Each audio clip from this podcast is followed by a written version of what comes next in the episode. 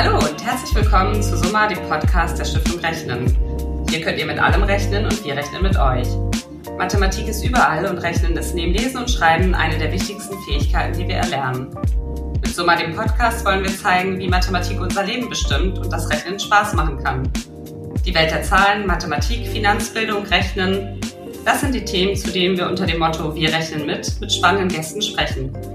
Sie alle haben einen Bezug zur Mathematik, aber nicht immer so, wie man oder ihr es vielleicht erwartet. Und heute rechnen wir mit Nick Klupak. Lieber Nick, herzlich willkommen bei Summa. Ich freue mich sehr, dass du heute unser Gast bist.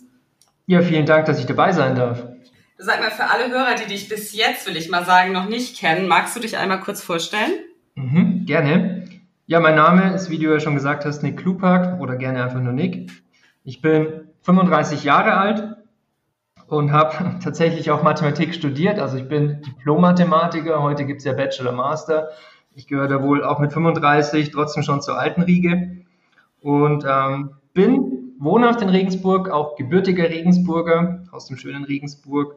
Und ja, freue mich eben heute dabei zu sein und hier zu sein.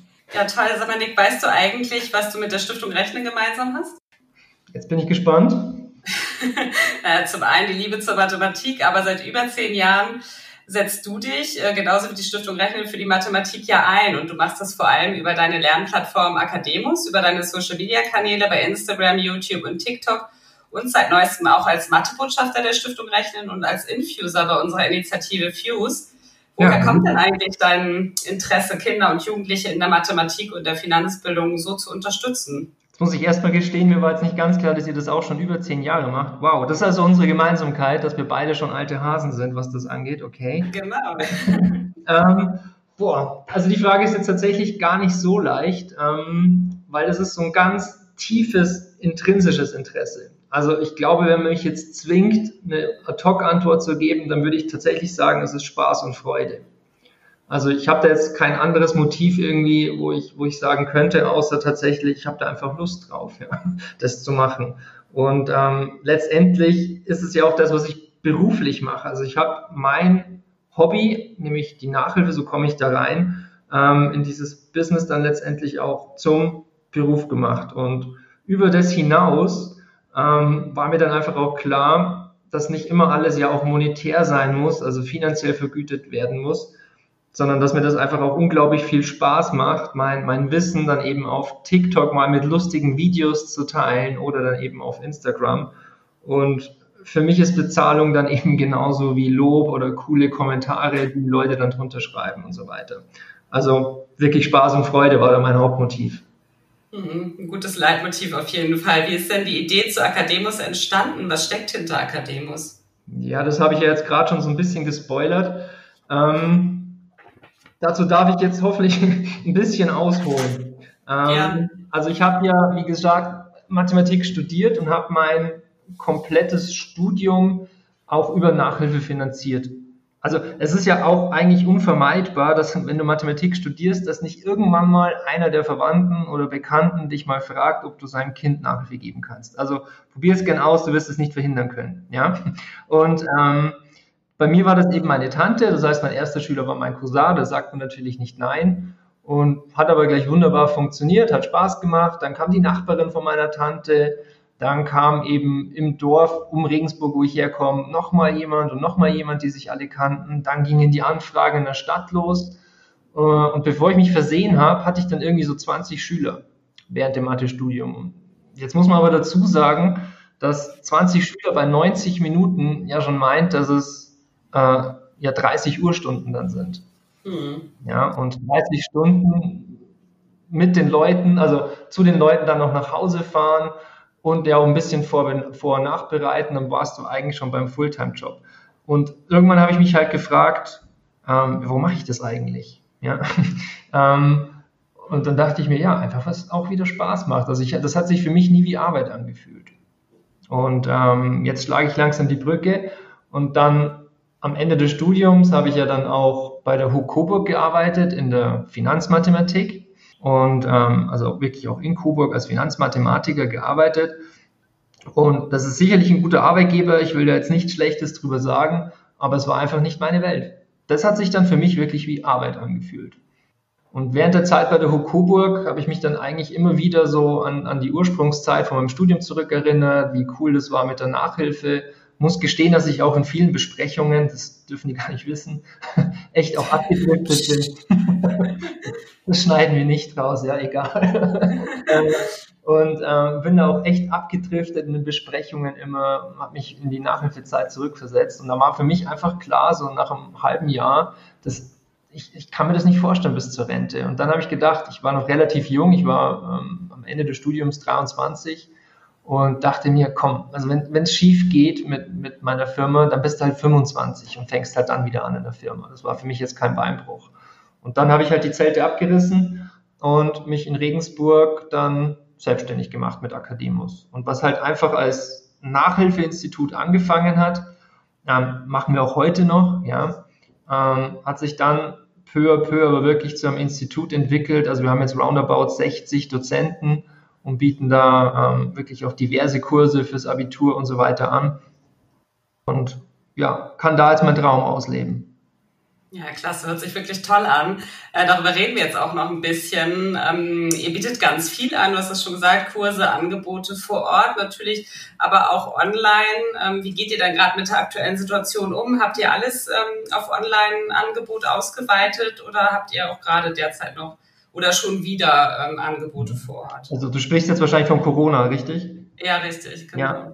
Also wir sind da ja ziemlich ins kalte Wasser geworfen worden. Also ich würde mal sagen, so die Hauptarbeit, die hier so anfällt bei Akademus, sind wirklich unsere Camps, wo wir in Schullandheim fahren oder in Seminarhotels und da wirklich in einer Woche eine komplette Vorbereitung auf die Prüfungen machen. Ja. Und die starteten dieses Jahr, also letztes Schuljahr, aber immer noch 2020, Ende März. Und am 15. März oder war es sogar der 14., ich weiß jetzt nicht mehr ganz genau, war ja dieser Shutdown. Und dann hatte ich quasi knappe 2 Wochen Zeit, das Rad komplett neu zu erfinden. Also alles, was sich irgendwie in den Lauf der letzten 10 Jahre etabliert hatte, musstest du komplett neu erfinden. Und ich bin im Nachhinein so dankbar, dass ich hier wirklich ein starkes Team habe, das mir dann den Rücken gestärkt hat und wir da in relativ kurzer Zeit wirklich ein tolles digitales Produkt auf die Beine zu stellen. Und wir haben dafür so viel Lob bekommen, dass ich schon nach diesem Online-Abiturkurs dann eben gesagt habe, den werden wir beibehalten. Okay? Unabhängig, wie es jetzt mit Corona weitergeht, war für mich völlig klar, diesen digitalen Abiturkurs, also diese Digitalisierung der Camps, wenn du so willst, die werden wir beibehalten. Und die Nachhilfe mussten wir auch komplett auf digital umstellen. Also wir machen das alles über Zoom, wenn dir die Plattform was sagt. Mhm. Und jetzt letztendlich hat das Schuljahr, ist ja noch recht jung, fahren wir aktuell, ich glaube, das beantwortet die Frage in einem Wort, zweigleisig. Ja, also wir überlassen in der Nachhilfe den Kunden die Wahl, ob sie das quasi digital machen wollen oder ob sie wieder ins Institut kommen wollen. Und da gibt es tatsächlich mittlerweile auch ganz unterschiedliche Meinungen. Also die einen sagen, für was habe ich mein Kind eigentlich noch am Donnerstagabend durch den Feierabendverkehr gequält, wenn es online auch geht. Und andere sind tatsächlich auch wieder ganz froh, dass es jetzt präsent ist. Und was meinst du dann? Hast du größere Erfolge über das Online-Angebot oder wirklich mit Präsenzveranstaltungen? Kann man das schon sagen? Nee, leider noch nicht. Also durch das, dass wir ja gezwungen waren, hier eine 0-1-Lösung am Anfang zu finden, also komplett auf online umzustellen, startet jetzt ja erst zu dieser Vergleich. Und den werden wir erst im Frühjahr feststellen, wenn dann wieder die Kurse, also die Osterkurse und so weiter stattfinden. Erst dann könnte ich dir hier eine wirklich vernünftige Aussage geben. Ich kann nur sagen, was ich mir wünschen würde. Ich würde mir tatsächlich wünschen, dass Online-Angebote künftig genauso gut wahrgenommen werden, auch wenn Corona irgendwann mal vielleicht nicht mehr das Thema ist. Weil man wirklich auch da Vorteile hat, die du in Präsenzkursen nicht hast. Ich nenne nur mal einen, um es jetzt nicht zu ausufernd zu machen. Aber wir machen das ja nicht videomäßig, sondern es ist Livestream-mäßig. Also da sitzt wirklich ein Lehrer und erarbeitet den Stoff mit den Schülern, ja. Und der Vorteil von online ist halt, dass das halt aufgenommen wird und damit für die Schüler halt viel länger noch zugänglich ist. Um nur mal eins zu nennen, ja. Genau, und deswegen hoffe ich, dass das einfach noch lange akzeptiert wird von Kunden, von Schülern, von Eltern und nicht nur aktuell. Das wäre ein Traum.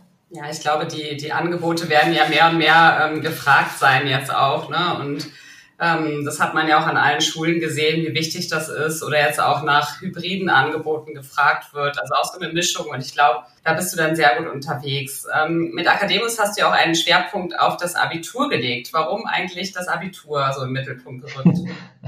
Also ich glaube, den Schwerpunkt haben die Kunden irgendwann für mich gelegt. Ich hatte ja das große Glück, als ich von der HUK-Coburg zurückgekommen bin, das hatte ich ja eingangs erwähnt, ist mir mein Schülerstamm mehr oder weniger erhalten geblieben.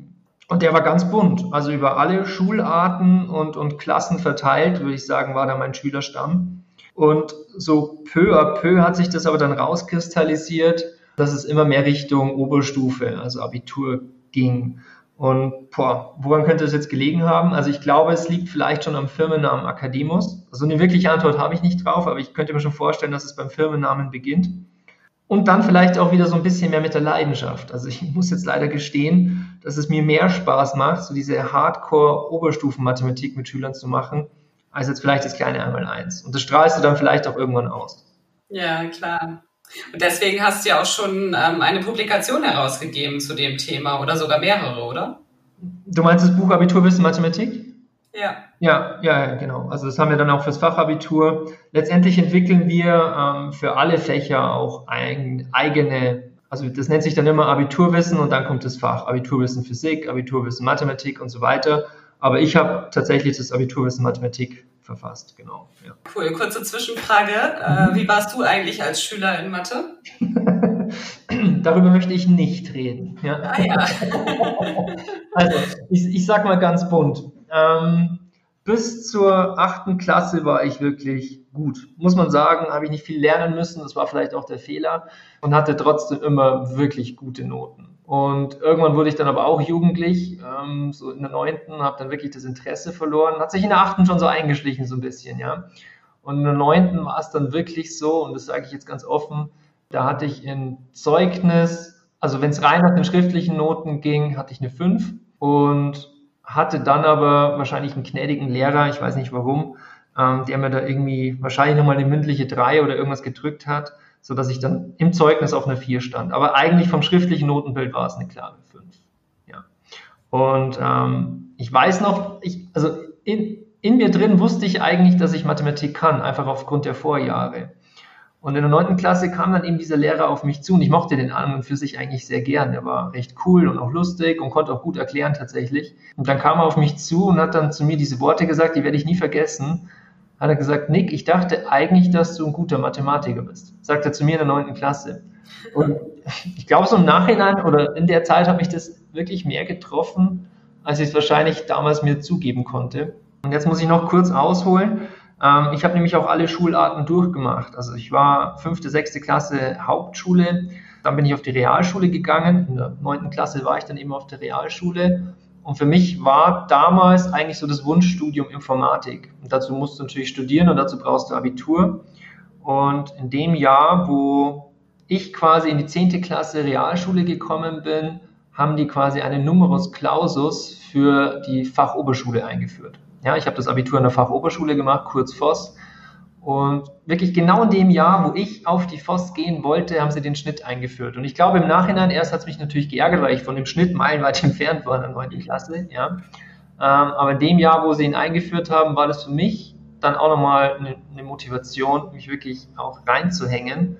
Und ich habe dann einfach angefangen, mich in der 10. Klasse tatsächlich in die erste Klasse zu setzen, in die erste Reihe zu setzen. Und von da an wurden die Noten dann auch wieder gut. Und dann hatte ich am Ende der 10. Klasse dann eine 2, also die Note 2 wirklich auch im Abschlusszeugnis stehen. Und das ging dann eigentlich dann im Abitur auch so weiter. Also ab da war Mathe dann für mich auch kein Problem mehr. Ja, super, da waren die Weichen da gestellt für deine Zukunft und ja, das Mathematikstudium. Ja, sehr gut. Ja, ich muss halt dazu sagen, dass ich da vielleicht auch wirklich, vielleicht dann doch ein kleines Talent habe. Ja, vielleicht, weil ich habe dann wirklich wieder das Ruder rumreißen können. Ja, du hast dich da wahrscheinlich, hast du auch gerade gesagt, selber motiviert, also mit deiner intrinsischen Motivation, und du siehst dich ja auch ein Stück weit als Motivationstrainer. Liegt das dann daran, dass du in der aktuellen Schulbildung vor allem das Motivationsproblem siehst? Ja, also um deine Frage vom Anfang noch zu beantworten, ich bin sogar Motivationstrainer beim SSV Jahn Regensburg, bei diesem Zweitligisten Fußball, weil mir auch das sehr viel Spaß macht, und das hat sich aber so nebenbei entwickelt, so in diesen Camps habe ich immer am Abend noch so eine kleine Motivationseinheit gehalten, weil die doch anstrengend sind. Also wir haben da wirklich Unterrichtsprogramm, nenne ich es jetzt mal, von 9 bis 21 Uhr. Und da musst du manchmal auch so Motivationseinheiten einbauen. Und die kamen immer gut an. Und das hat sich dann einfach so entwickelt, ja. Und dann irgendwann, so bin ich halt auch dann irgendwie zu dem SSV Jahn Regensburg gekommen und habe dann auch Seminare, was Motivation angeht, ausgearbeitet. Und in diese Rolle bin ich, wenn du so willst, reingewachsen. Und ganz wichtig ist aber an der Stelle auch zu erwähnen, auch wenn ich dazu reingewachsen bin, ich sehe das eigentlich jetzt nicht nur bei mir, ich sehe das eigentlich auch als Pflicht eines jeden Lehrers, dass er auch Motivator ist, weil ich kenne auch die Lehrerseite, also ich habe auch schon eine Oberstufe tatsächlich an der Schule unterrichtet und du kriegst es nicht hin, es ist wirklich so, du kriegst es nicht hin, den kompletten Lehrplan in die Tiefe wirklich in der Schulzeit durchzubringen, geht nicht. Es ist unmöglich. Und du bist also darauf angewiesen, dass du quasi die Schüler dahingehend motivierst, den Rest wirklich zu Hause sich oder mit Freunden, wie auch immer, zu erarbeiten, weil die Zeit in der Schule nicht ausreicht. Das heißt, gut erklären zu können und fachlich drin zu sein, ist eigentlich nur die eine Hälfte eines guten Lehrers. Die andere Hälfte macht es wirklich aus, einen Weg zu finden, deine Schüler zu motivieren, die Richtung auch weiterzugehen.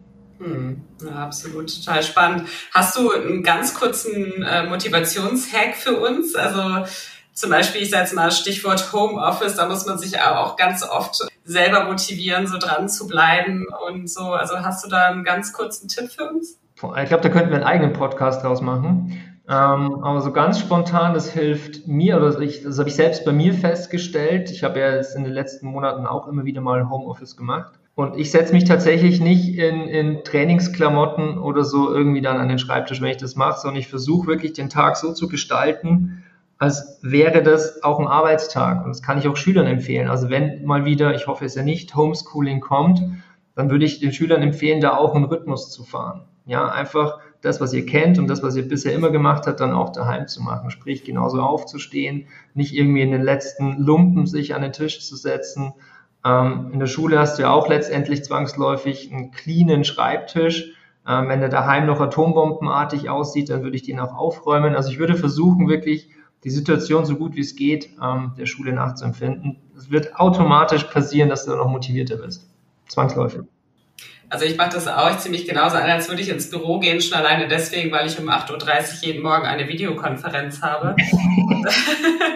Aber eine Freundin hat auch gerade erzählt, sie motiviert sich tatsächlich dahingehend, dass sie immer morgens, und das macht sie seit März, seit dieser Shutdown auch war, morgens einmal auf den Block geht und dann so tut, als würde sie quasi in ihr Büro gehen, obwohl sie dann wieder zurück in ihr Esszimmer geht. Das fand ich auch einen guten Tipp. Aber ja. Genau, vielen Dank. Du hattest vorhin schon gesagt, dass du über 60 Dozenten bei dir hast und mit dem großen Team habt ihr auch schon tausenden Schülern geholfen. Kannst du dich an ein ganz besonders schönes Erfolgserlebnis einer Schülerin oder eines Schülers erinnern? Da gab es so viele. Wenn du jedes Jahr 500 bis 1000 Schüler irgendwie durchbringst, lass mich kurz nachdenken. Vielleicht zwei. Das eine ist ein ganz spezielles, das fand ich irgendwie lustig, also vielleicht mehr lustig als schön. Das war die liebe Anna, ich werde das nie vergessen, im Realschulkurs, also wir haben jetzt nicht nur Abitur, sondern eben auch Realschule, ja. Und die liebe Anna kam mit der Jahresfortgangsnote 5 in unser Realschulcamp. Und also Realschulcamp ist dasselbe wie Abiturcamp, eben auch wieder eine Woche und da bereiten wir auf die Realschulabschlussprüfungen vor. Und die kam eben mit der Vorgangsnote 5, ja. Und hat dann, ich weiß gar nicht, warum sie das gemacht hat, vielleicht im Scherz, mit ihrer Mutter gewettet, wenn sie in der Abschlussprüfung eine 1 schreibt, kriegt sie das iPhone. Und jetzt muss man dazu sagen, das ist jetzt, ich glaube, 6 Jahre her oder 5 Jahre, da hatte jetzt noch nicht jeder ein iPhone oder so. Ja, das war schon was ganz Spezielles, wenn du da eins hattest. Und die Mutter hat halt leichtgläubig drauf, also eingestimmt und zugestimmt. Und ich habe es halt nur deswegen mitbekommen, weil die Mutter mich dann eben angerufen hat, danach den Abschlussprüfungen mitgeteilt hat, dass die Anna jetzt im Besitz eines iPhones ist. Ja. Ach, super. Also daran erinnere ich mich noch, weil das ist jetzt vielleicht dann auch nicht so alltäglich. Und vielleicht jetzt nicht so ganz speziell bei einem Schüler, aber wir haben ja jetzt schon zig Camps auch gehabt. Ja. Und ich erinnere mich halt noch an ein ganz spezielles Jahr. Du hast in jedem Jahr immer wirklich du hast viele tolle Schüler dabei, aber es gibt halt immer eine Handvoll, die magst du halt besonders. Das ist, glaube ich, normal. Aber 2014, das werde ich nie vergessen, war gefühlt das ganze Camp von solchen unglaublich tollen Schülern, wo auch die Stimmung entsprechend toll war. Und das merkt man auch daran, die haben uns dann in der zweiten Osterwoche, also so ein Camp geht auch manchmal zweiwöchig, wieder besucht und haben dann Postkarten aus dem Urlaub geschrieben. Und auch heute noch, wenn ich sie sehe, ich meine, das ist jetzt 6 Jahre her, die sind teilweise selber Lehrer, Arzt, frag mich nicht. Und dann fällt man sich wirklich immer noch in die Arme und resümiert den Abiturkurs von 2014. Und ja, das war einfach für mich ein ganz besonderer Jahrgang. Das habe ich jetzt als schön abgespeichert. Ach, schön. Ja. Wie wichtig sind denn mittlerweile Social-Media-Kanäle geworden, wenn es um die Wissensvermittlung bei Schülern geht? Wir haben es schon vorhin ein bisschen anklingen lassen, dass es ein Online-Angebot gibt, aber wie wichtig sind denn da auch die Social-Media-Kanäle, wo die Jugendlichen unterwegs sind?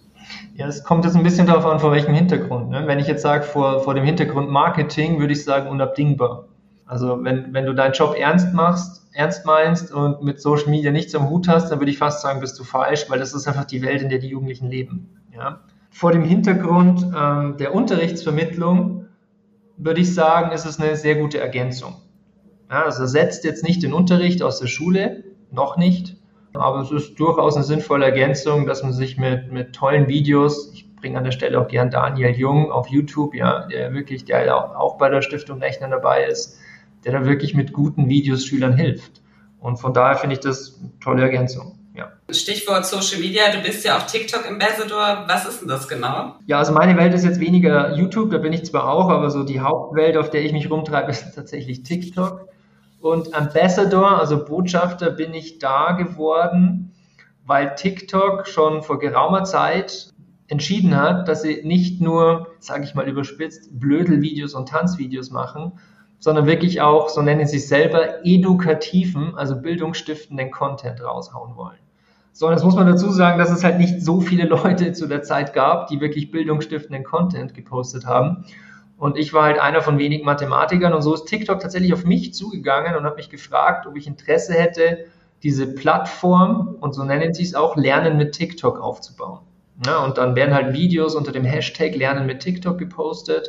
Und das ist noch ein jahrelanger Weg, der da vor uns liegt, aber ich war einer von den ersten 32, inzwischen sind es ein paar mehr, die an dieser Plattform Lernen mit TikTok beteiligt sind und ich stehe da auch im regen Austausch mit TikTok, wie man das weiterentwickeln kann. Okay, super spannend. Ich komme jetzt nochmal mit ein paar Zahlen um die Ecke, ist klar für die Stiftung Rechnen, mit über 125.000 Followern und über 11 Millionen Klicks auf dein Mathe-Tutorial-Format Mathe mit Nick gehörst du da ja auch zu einem der größten Bildungs-TikToker in Deutschland. Hättest du damit gerechnet, als du damit vor nur 9 Monaten angefangen hast? Also du bist ja noch gar nicht so lange dabei. Also das ist erst ganz kurz. Also, obwohl ich viel rechne, ja, aber damit habe ich echt nicht gerechnet. Also überhaupt nicht. Ich kannte halt nur die Zahlen von Instagram. Da bist du mal froh, wenn du auf dem Bild irgendwie 50 Likes bekommst, sage ich jetzt mal vorsichtig. Da ist Instagram tatsächlich inzwischen so ein bisschen verhaltener.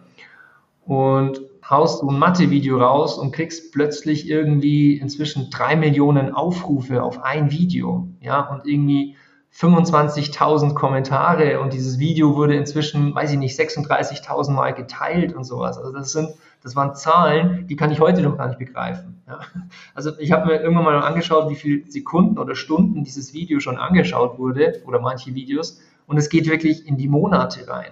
Also wenn du die Watchtime von allen zusammenzählst, kommst du auf Monate. Und das ist schon krass. Also nee, damit habe ich überhaupt nicht gerechnet, aber umso mehr freut es mich natürlich. Ja, total. Also wahrscheinlich beantwortet das dann auch die Frage, wenn du deine Lernvideos nur auf einer Plattform hochladen könntest, würdest du dich dann auch für TikTok entscheiden? Ja, kurz und schmerzlos ja. Was aber ganz einfach daran liegt, dass ich natürlich das nicht mache. Also natürlich finde ich es cool, aber ich will ja Mehrwert bieten und ich nehme halt dann logischerweise oder würde logischerweise die Plattform nehmen, wo ich den größten Anklang finde und der ist auf TikTok, ganz klar. Und wo siehst du die Zukunft der Bildung vor dem Hintergrund von TikTok, Instagram und YouTube? Okay, da muss ich jetzt ein bisschen ausholen, weil ich glaube, dass Social Media nur ein ganz, ganz kleiner Teilbereich der Digitalisierung im Hinblick auf Bildung ist. Und in meinen Augen ist TikTok und YouTube und so weiter wirklich ein wichtiger Teil, aber ich finde, man sollte insgesamt langsam aber sicher mal auch die Digitalisierung in der Bildung einfließen lassen. Und gerne angefangen bei Social Media, ich glaube, das können wir nicht mehr abstreiten, dass das ganz wichtig ist inzwischen, aber gerne jetzt langsam aber sicher auch übergreifend, spätestens Corona hat uns das doch gezeigt, wirklich auch auf die gesamte Bildung. Also gute Konzepte, die digital funktionieren, ne? Also ja.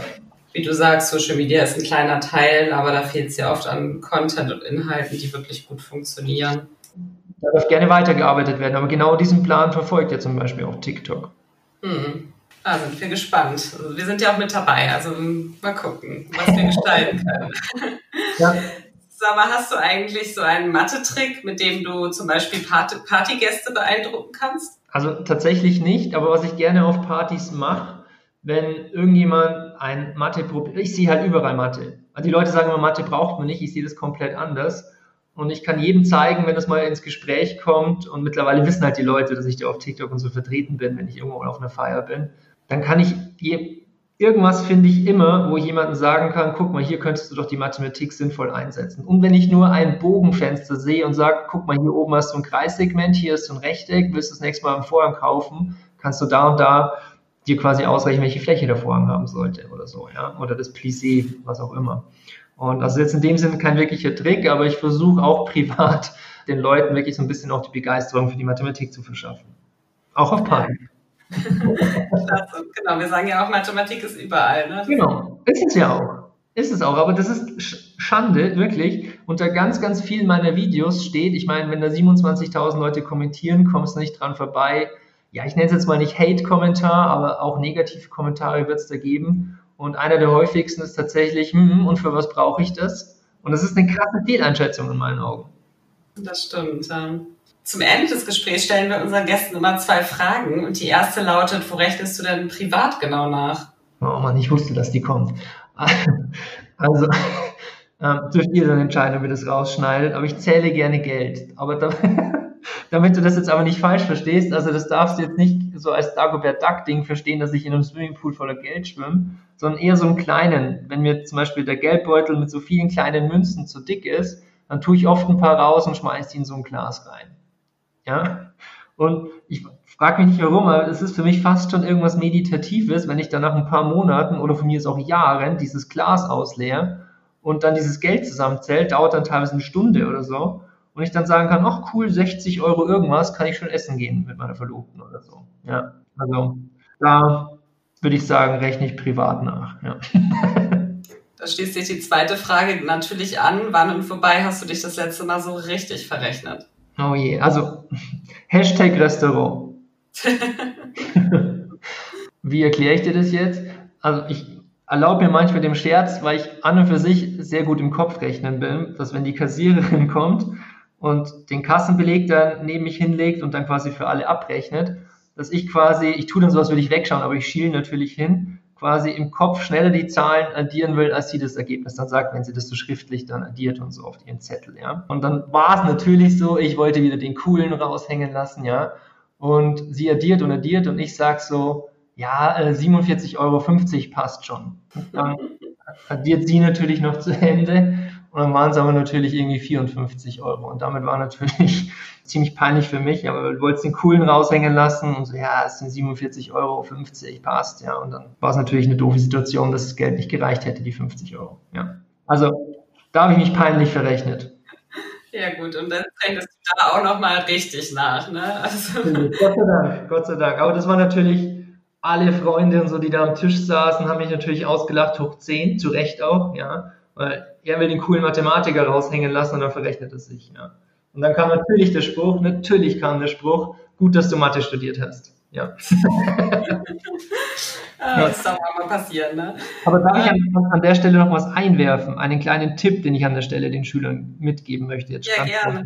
Sich zu verrechnen ist die Basis, um in Mathematik besser zu werden, tatsächlich. Also wer sich noch nie verrechnet hat, kann nicht in Mathe gut sein. Das geht nicht. Ich verrechne mich ständig und auch als ich studiert habe, sich zu verrechnen, in die falsche Richtung zu rechnen, auch, sage ich mal vorsichtig, gehört einfach dazu, wenn man besser werden will. Also ich wette, ich habe mich 1000-mal öfter schon verrechnet, als die Summe aller meiner Schüler wahrscheinlich. Das gehört einfach dazu. So, das war der Tipp. Ja, es ist super. Und ich finde ja auch so ein Überschlag, also gerade im Restaurant oder beim Einkaufen, ich überschlage auch immer alles, zum Beispiel, was in meinem Einkaufswagen liegt. Und dann weiß ich ungefähr an der Kasse, da können jetzt anstatt jetzt 37 Euro keine 96 Euro rauskommen. Da hat die irgendwas falsch gebongt oder so. Und dann gucke ich schon mal genauer nach. Und ich glaube, das ist auch nochmal wichtig, dass man vielleicht nicht immer alles bis auf die letzte Kommazahl richtig haben muss, aber diese Einschätzung auch für die Menge und für Preise und sowas im Alltag, das finde ich auch super wichtig. Extrem wichtig, ja. Und ich meine, selbst Überschlagsrechnung steckt ja schon drin, heißt auch wieder rechnen, ja. Ja, zum Schluss bitten wir unsere Gäste immer, einen Satz zu vervollständigen. Für dich haben wir uns den Satz ausgedacht, Mathematik und Schüler sind wie ... Mathematik und Schüler sind wie ... Okay. Dann Mathematik und Schüler sind wie Wassertropfen auf einer heißen Herdplatte. Ja? Sie flitzen umher und wollen möglichst schnell weg, kommen einfach aber nicht vorbei.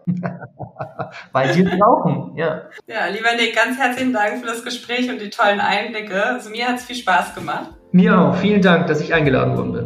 Ja, und wenn euch unser Podcast Summa gefallen hat, freuen wir uns, wenn ihr Summa abonniert und eine positive Bewertung abgebt. Hört wieder rein, wir rechnen mit euch.